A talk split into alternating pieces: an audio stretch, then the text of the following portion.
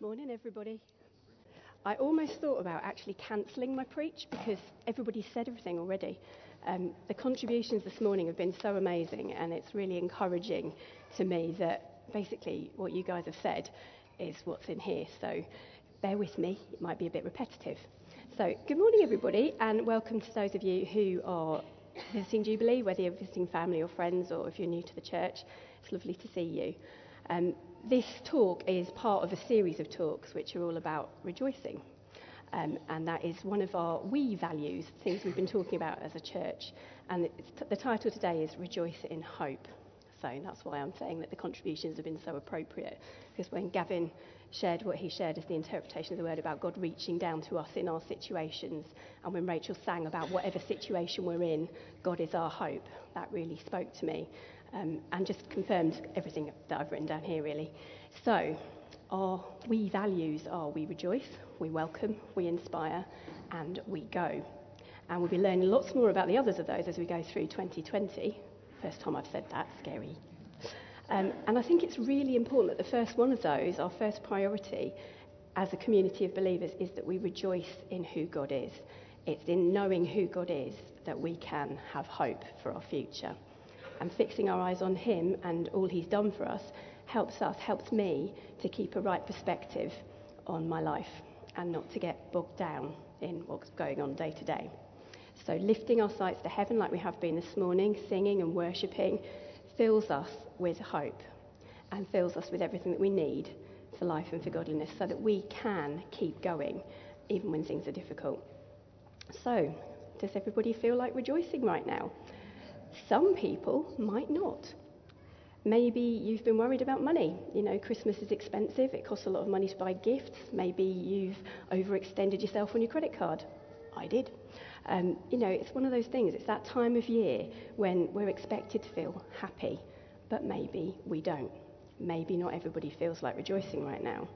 Sometimes Christmas can be a lonely time of year if you're by yourself. It can be a time when you wish you maybe had things that you don't have.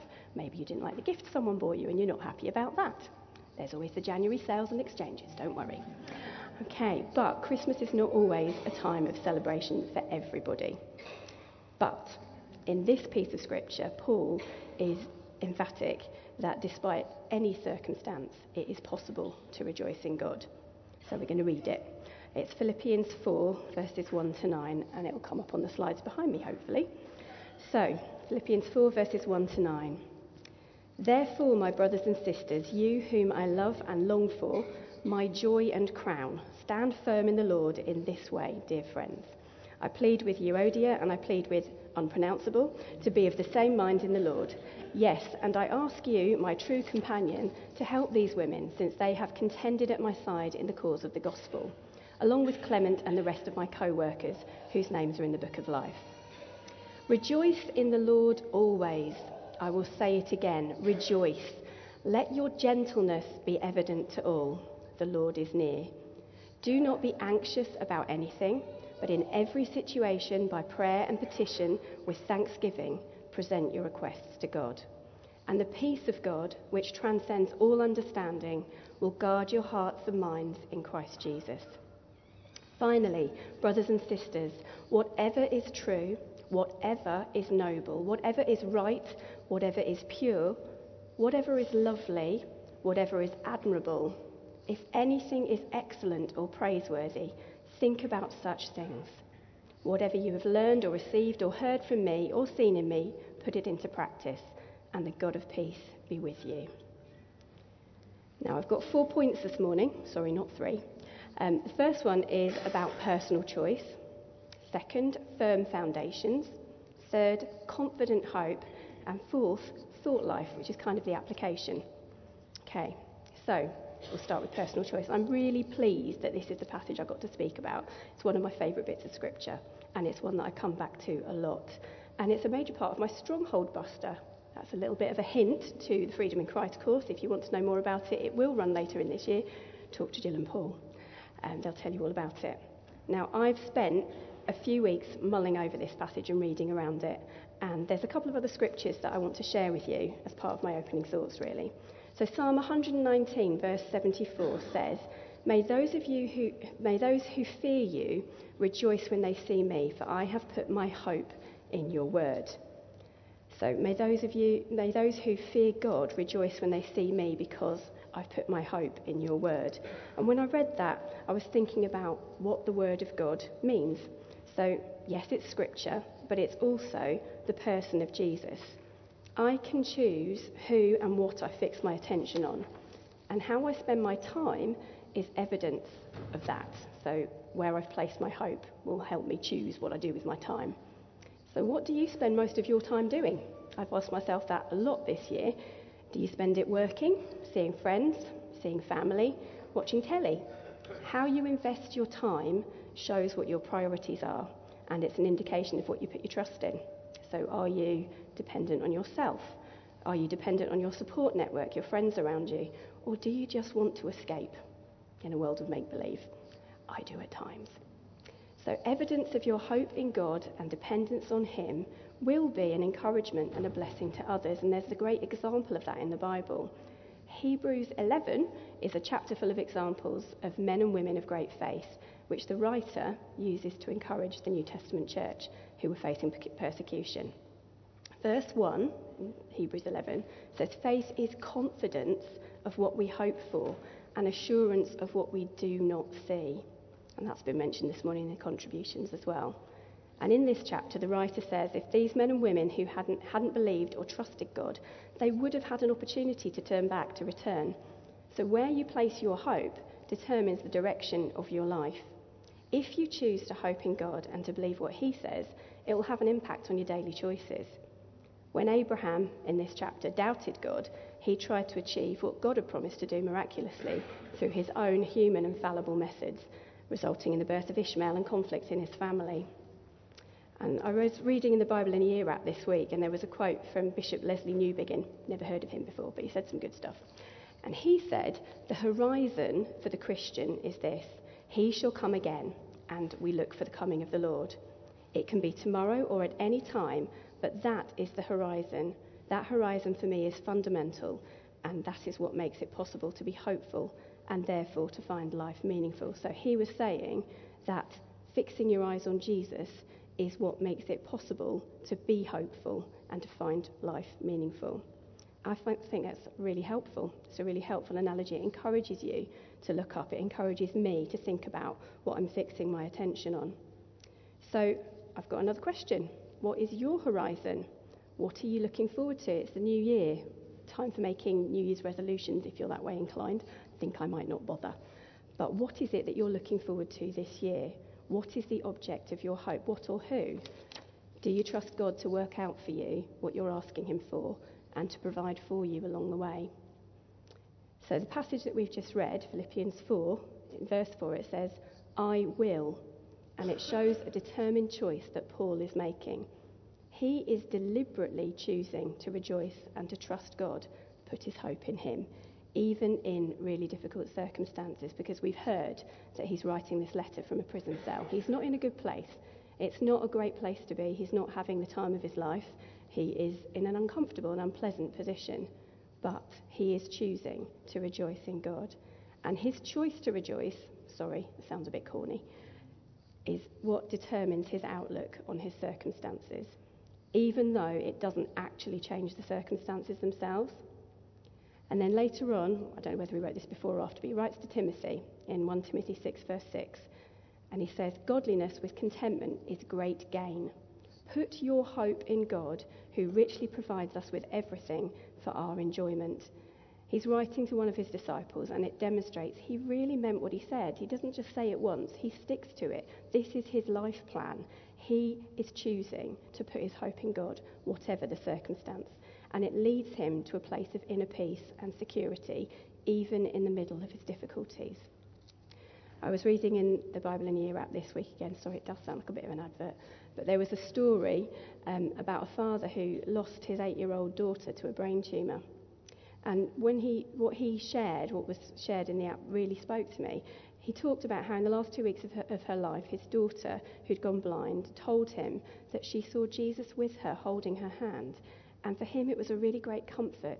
And even though his daughter died, he said the dream that she would be healed was shattered, but we're not disappointed in God.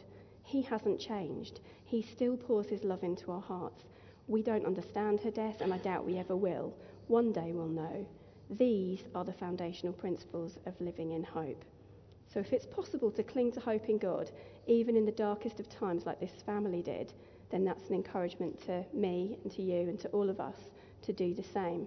God will be with us in the darkest of times, and even when we can't see it, there is still reason to hope in Him. So, my next point was about firm foundations. First point, we choose where we look, we choose what we hope in. Firm foundations. In the midst of having our struggles, having a firm foundation involves knowing who Jesus is and developing our faith, our belief, and our trust in Him. Now, I know it's supposed to be rude to mention the Greek, but in the New Testament, the word that is used for faith, or that is interpreted faith, means faith, belief, and trust. It means all three, it's not just one. So, faith is a really big word, and it encompasses a lot. Without faith, there isn't any reason or object for our hope. So, if we don't have faith in God, what is it that we are putting our trust in? And I was reading around um, something called hope theory, which was interesting A guy called Professor Rick Schneider, or Schneider, however you say his name, says that those who succeed in life are people with clear, measurable goals who understand that there are obstacles and who create multiple pathways to achieving them, not giving up when things are difficult. Now, it almost sounds biblical, doesn't it, in some ways? But this is a theory designed to support businesses and corporations with their expansion projects and career minded people who want to achieve promotion. Makes me think of The Apprentice. Um, if you've ever watched, I don't watch it often, find it a bit uncomfortable, you'll know that Alan Sugar interviews members of the losing team each time to decide who he's going to fire. And I often sit, this is why I can't watch it, I'm embarrassed. And I squirm for them as they squirm in the hot seat and try to explain away their mistakes and pass their blame on to others. They are there trying to prove that they're the best. They're trying, they're competing to get hired and all of their confidence is in themselves. But you can see when they're in that hot seat that it's misplaced confidence. It doesn't ring true. But as Christians, we have an object, we have a person that we put our faith, our hope, our belief, and our trust in, who's outside of ourselves. And that means that we can be so much more confident. I don't have to depend on me. It's not up to me. The buck doesn't stop here, it stops with God. And that gives me the confidence to keep going, even when things seem difficult. So that's not passing the blame. I accept responsibility, but my confidence is that God is with me and He will lead me through. Another scripture for you. This is from Lamentations, a really cheerful book. I say to myself, this is actually a really good bit. I say to myself, the Lord is my portion, therefore I will wait for him. Now, I've got a journal and I keep a record of how God speaks to me. And in it, quite often, I come across the word portion. It's the word that God keeps bringing me back to. What does the word portion mean? Why does it keep on speaking to me like that? I don't know. But in Psalm 73, David says, My flesh and my heart may fail, but God is the strength of my heart and my portion forever. And when I've been going through difficult times, this is something that I've held on to almost like seeing it like a meal that God sets before me. He gives me what I need. His portions are generous, but I can choose whether to eat or not eat. So He provides the, what I need, but I can choose whether I'm going to feast on that or not. I can choose what I'm fixing my firm foundations in. So I've become a single parent, you know, quite some time ago. Um, I've raised my boys on my own. I've been gone back to work. I've had all sorts of challenges on my time, and I've had lots of ups and downs, mostly emotionally. Um, but it's God who has provided for me, and I know through my story that God has been with me every, every step of the way, and I've had plenty of examples of God's provision. I've put in here mainly emotionally because I've raised teenagers, and that's quite a challenge, but uh, I'm sure some of you will know what I mean. Anyway, Isaiah 58, verse 11 says that the Lord will guide you continually and satisfy your desire in scorched places, and make your bones strong. You shall be like a watered garden, like a spring of water whose waters do not fail. Has anybody ever felt weak? Like you don't have enough strength for the day ahead? I can relate to that, definitely. But strong bones really leapt off the page when I read this verse because, as you know, earlier in this year I had an accident. Um, and I started thinking about what strong bones meant. And what really spoke to me was that your skeleton holds you up and it creates the structure of your body. Without your skeleton, you couldn't stand up. Okay? Um, without strong bones, simple tasks become difficult, even really simple tasks. And I can remember this from like early on with after my accident. I was completely terrified by even the idea of a little step. You know, stepping up was difficult, um, and it completely floored me. I, I literally could not take a step up. But as I've gone through my recovery, those things that I found difficult to begin with have become easier. And now, nine months on, although walking downstairs is still a bit of a problem, and I have to think about how to make my leg work, my perception of obstacles is so different. And even like, if any of you have been to my house, I've got a step about so big up into my kitchen. And for me, when I came, when I first tried to climb that, it was just, I can't, I can't get in the kitchen. I can't get in the kitchen. And what am I going to do? I can't get in the kitchen. I can't cook food, and which is obviously a big priority. But now that's not an issue. I can step up my kitchen step. So my perception of that obstacle, and it's, it's one of those little memory joggers that reminds me where I've come from and how much God has already done for me. So I'm really grateful. I'm really grateful for the way God has helped me this year. My skeleton is built by God with a little bit of help now from the surgeon who pinned my ankle back together. And He, God, gives me the strength to persevere. And I hope that's something I never take for granted. I never want to take for granted the strength of my bones or good health. And I've got huge respect for those of you who are battling through long term illness. If there's anyone here who would appreciate prayer for this at the end, then please make sure you speak to one of the ministry team because they'll be available later at the side of the room. So if that's you, if looking forward into 2020 is something that fills you with, how am I going to do this because of your health, then please ask someone to pray, for, it, pray with you. My next point is about confident hope, and I'll put in brackets next to this vision. So the passage today uses the word will several times. I've already mentioned one. It says, I will, will God, will be. And that word will speaks of something definite, assured, confident. So making a personal choice to, to hope in Jesus leads to confidence. It leads to confidence in Him. As Christians, we have reason to hope. Jesus is our example, who, for the joy set before him, endured the cross. We have hope in him, or as the message interpretation of Hebrews 11, verse 1 puts it, our trust in God is our handle on what we can't see. Joyce Meyer puts it like this She says that expectancy, or hope, is a joy filled looking forward to receiving a desired result, even if that result is not soon in this life, maybe if it's in eternity, it's still a joy filled looking forward to a hope that will be fulfilled. St. Augustine said, God doesn't expect us to submit our faith to Him without reason, but the very limits of our reason make faith a necessity. Therefore, seek not to understand that you may believe, but believe that you may understand. So, putting faith in God will lead you to that confident faith, that confident hope. Look forward to receiving all that God has promised you, and while you wait for it, there is joy to be had in the waiting. This kind of joy filled hope is evidenced in our lives by a sense of peace that doesn't depend on our circumstances. Now, I'm going to give you a bit of a pre warning. It's an insurance ad, and other insurances are available, but just have a watch of the, the video clip, and uh, I'll explain what I mean afterwards. Swinton knows choosing insurance is tricky. There's nagging doubt. Filled in those forms with guesswork. Will you get the cover you need? Remembered laptop, clothes, carpets. Swinton will help you find the right car or home cover, leaving you reassured, not just insured. Turn nagging doubt into nothing to worry about with Swinton. As I said, not a plug for Swinton Insurance. But has anybody ever had that feeling, that nagging doubt in the back of your mind? I'm not quite sure. I don't know if this is right. I'm not sure where to go with this. Um,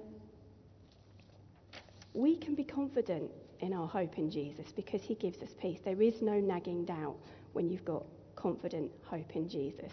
That doesn't mean that everything is always perfect. It doesn't mean that you're always supremely confident in the next choice you're about to make. And it's important not to confuse peace with feelings. But this passage in Philippians mentions the peace of God and the God of peace virtually back to back. So if you're not experiencing peace as you're hoping for something, as you're looking forward to something, as you're praying for it, maybe, just maybe, that isn't God's plan for you. You can ask God to give you peace as you make decisions, but don't just assume that if you feel that peace, then it must be right. It's not safe to say that if it feels good, it must be God's will. But the Bible does promise that when we ask God for wisdom, He will provide it, and He'll be the voice in our ear that says, This is the way, walk in it. And that's from Isaiah.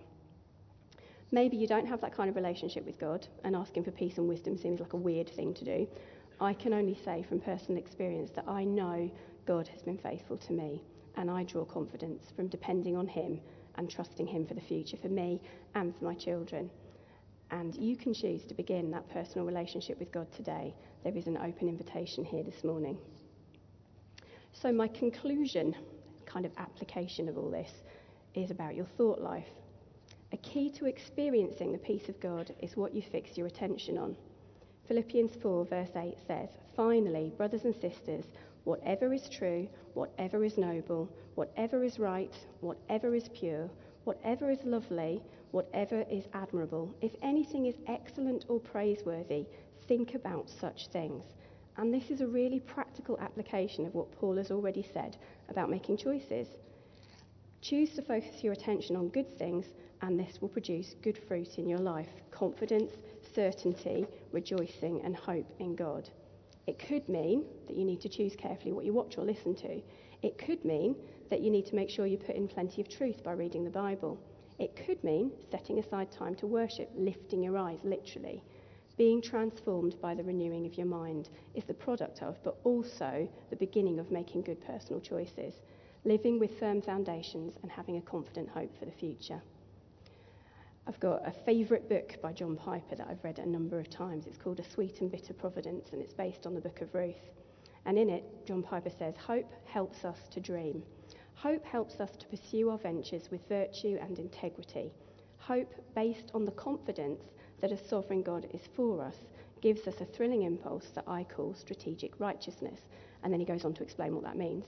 He says that strategic righteousness isn't just avoiding doing the wrong thing, but actively looking for ways to do the right thing. Because we have hope in Jesus for a secure eternity, we are enabled to do justice and to love kindness and to walk humbly with our God. That comes from Micah. So, rejoicing in hope is all about being sure of who God is and what He's already done for us in the life, death, and resurrection of Jesus, which paid the price for all our wrongdoing and enabled us to have a relationship with God the Father again. What is the most true, noble, right, lovely, admirable thing ever to happen? What is the message of the season we've just been celebrating? It's that the God of the universe came into our world to invite us back to Him, and that through Jesus, He dealt with everything that stood between us and God. Can I encourage you as we go into a new year, into 2020? Rejoice in hope in God. Rejoice in a purpose filled, godly, culture changing life, and be part of something much bigger than it seems by living with your eyes on the prize of heaven. Philippians 3, verses 13 and 14. One thing I do, forgetting what's behind and straining toward what is ahead, I press on towards the goal to win the prize for which God has called me heavenward in Christ Jesus. Is that going to be your aim this year? Pressing on in God? Paul says in Romans 15, verse 13, May the God of hope fill you with all joy and peace in believing, so that, and I've underlined so that, by the power of the Holy Spirit you may, be, may abound in hope. We need God with us. We need God's Holy Spirit filling us every day in order to live this life of rejoicing. Rejoicing doesn't always mean that your circumstances will be perfect, that life will be great. It doesn't always mean that you'll be happy it does mean you have a confident hope for the future and a purpose for your life today. So, some applications and I think opportunity to pray. Is there anyone here who is not sure what their confident hope is, who needs confident hope? Are you thinking about a new job? Is there something in your family that's troubling you? Do you have long term illness that you'd like prayer for? Do you need to make a personal choice about what you are fixing your attention on, about what you're rejoicing in today? Or maybe you don't know Jesus yet. Maybe you don't know that you've got a firm foundation for your life, but today you can choose to receive Him. So, those are the three things that I think it'd be really good to pray for. If you're looking for a confident hope and you're facing a situation you're unsure of, if you need help in choosing to rejoice in God, or if you want to choose to meet God for the first time.